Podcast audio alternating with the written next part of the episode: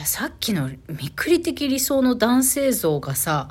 あのあまりにもオチがなさすぎて、ここ最近の私の収録ってほとんどオチがなくて、これじゃいかんと思ってえ後編を撮ることにいたしました。はい。これはね、私がもう今最近は仕事が午後出勤に切り替わったからできることなんですけれども、後編行きたいと思います。えー、皆さん、私の理想の男性像を聞いてどのように、えー、感じましたでしょうか。えー、ふざけんなとかわかるとか、えー、お前求めすぎとか、あの、どの面下げて言ってんだよと、お前、あの、ただのパートで全然稼ぎもしてないくせに男性に家に入ってほしいとはどういうことじゃと、まあいろいろ思ったかと思います。私も同じことを思ってるよ。だけ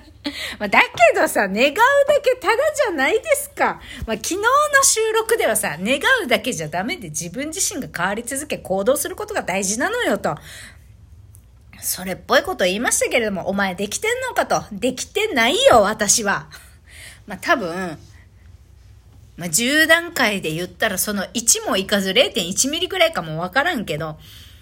まあ理想の男性像ぐらいはさ、別に贅沢に思うだけ思ってもいいじゃない。自分自身のことはさ、自分で行動を起こすようには努めるけど、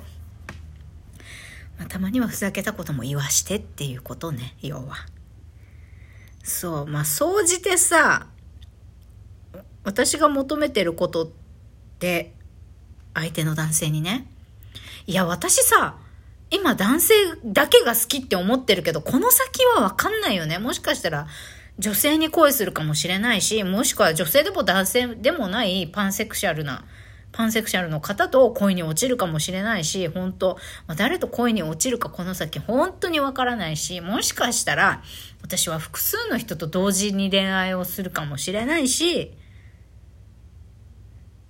なんだろう、もしかしたら男性と結婚するけど実は彼女も作ったりとかしちゃうかもしれないけれども、まあ今のところはね、男性だけが私好きです。うん。で、私の相手になるパートナーの人は別にあの女性だけが好きな人でもいいし、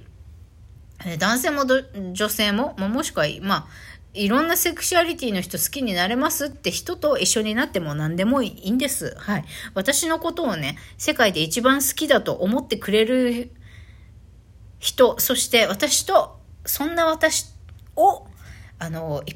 とね、いっぱいイチャイチャしてセックスしたいって思ってくれる人であればね、結構誰でもいいんです。何人でも。まあ、英語か日本語話せればね、誰でもいいんです。はい。そんな感じ、私の理想像。でもざっくりしてるよね。だからもっと具体的な方がいいのかななんて思ったりもしますが、皆さん、理想のライフパートナー像を上げてみてって言われてどれぐらい上げられますか？私ちょっと前にもうやったことがあって、もうどんなちっちゃなことでもいいから全部書いてみよう、求めることってやったらはちじゅっこぐらい出てきましたよ。なんか似たようなのとかで、出ても来るけどね。私の今日のじゅうごこの中にも似てるのあったね。なんだろう。あ、私の体の感度開発に積極的な人と、まあ、スキンシップが多い人。まあ、私の体をね、触るのが好きな人っていうことなんですけど、そう。あの、これはね、私がもともと、あの、スキンシップ好き、キスマっていうのがあるからっていうのもあるんですけど、ほら、ちょっと前に、私、性感マッサージ行ったじゃないですか。で、そのセラピストさんの方が言ってたんですよね。感度のよろしくない女性、体がまだ未開発っていう女性は、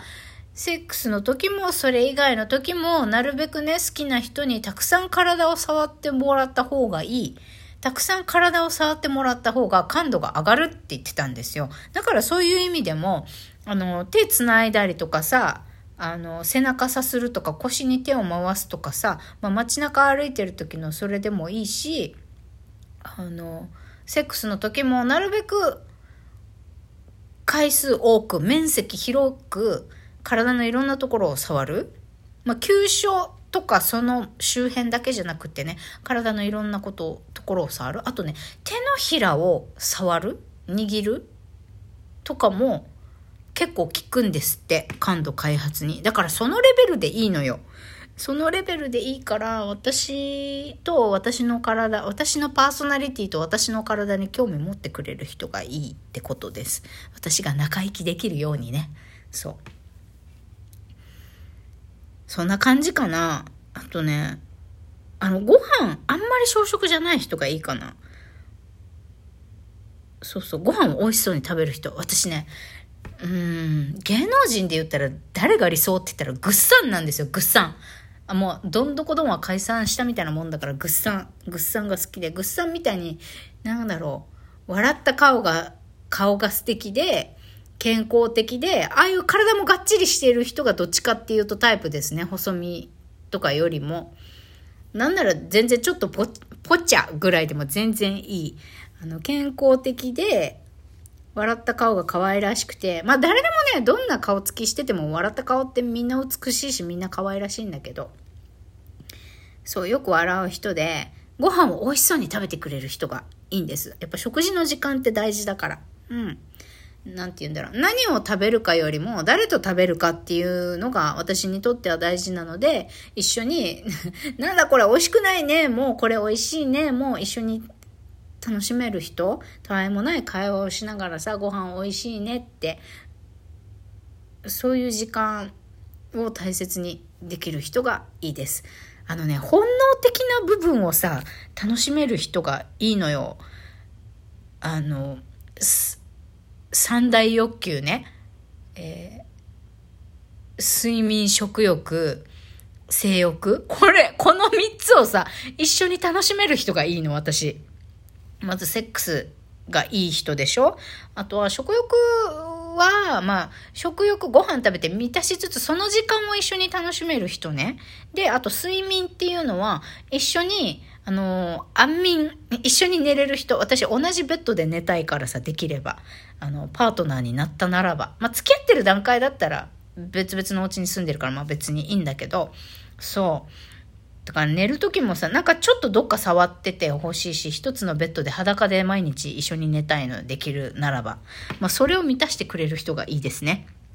うん。あとは私アートが好きなんで、アートイベントも一緒に行ける人。まあ相手が音楽好きだったら音楽のイベント一緒に行きたいし、あとはそんなもんですかね。まあ家事力も願わくばという感じですが、三大欲求を一緒に満たし楽しみ、 そ, その時間を二人の癒しの時間にできる人ですねがいいな。別にあのチンコ大きくなくてもいいし、イケメンじゃなくてもいいし、まあ不潔感がにじみ出てなければさ、別におしゃれ、そんなにおしゃれじゃなくてもいいからさ、そういう人がいいです。あとはやっぱりお互い応援し合えたりね、できる人がいいですね。さあ、ここまで好き放題言ってきましたけれども、特に女性の皆さん、理想の男性像、具体的に考えてますかね。あ、もっと具体的で言うんだったら、私英語を話す外国人がいいですね。身長ひゃくろくじゅっセンチからひゃくななじゅうごセンチぐらいまでの方が理想ですね。一番の理想はひゃくろくじゅっセンチ台の男性ですね。まあ、なぜならば夜ね、ろくじゅうきゅうやることを考えたら、あの、あんまり身長差がない方がいいかなっていう、それだけの理由なんですけれども。そうそう。あと、立って話してる時にお互い首が痛くならないぐらいのね、身長差がいいなというのが理想です。まあそれ、これから外れてたらダメっていうことでもないんですけど。そんな感じでホセとの恋が終わり、えー、改めてね、ホセのどこが好きだったら、あんなラブ法集合解散みたいなクソみたいなことやってる男のどこが好きなのよと、好きだったのよと考えた時にね、やっぱり長生きできない、セックスで気持ちよくなりたいのにできない、その悩みを打ち明けてもパートナーとね、この気持ちよくて幸せな愛を感じるナイトタイムを育むっていうことがずっとできなかったわけです。私はしたかったんだけど、私のアプローチの仕方ももっと改善すべきところがあったのかもしれないパートナーとこのね甘い夜の時間を育むっていうことがずっとずっとできてなくて、で私が中生き し, してない感じてないっていうのを自分から言ってくれた、ホセからね言ってくれた、言ってないでしょって、今度は君を行かせてみせるって、その一言なんだよね。きっと私が彼のことをずっと信じたいと思い続けてた。で私がずっと悩んでることに対して彼の方から伝えてくれたこと、私の問題を彼から察して伝えて気づいて伝えてくれたこと、これが一番嬉しくて彼のことが好きだったんだと思う。だけどまたねこういう風なこの育む時間を持てる男性はきっときっといると信じて、改めて、まあ、そういう会話ができる人、他にも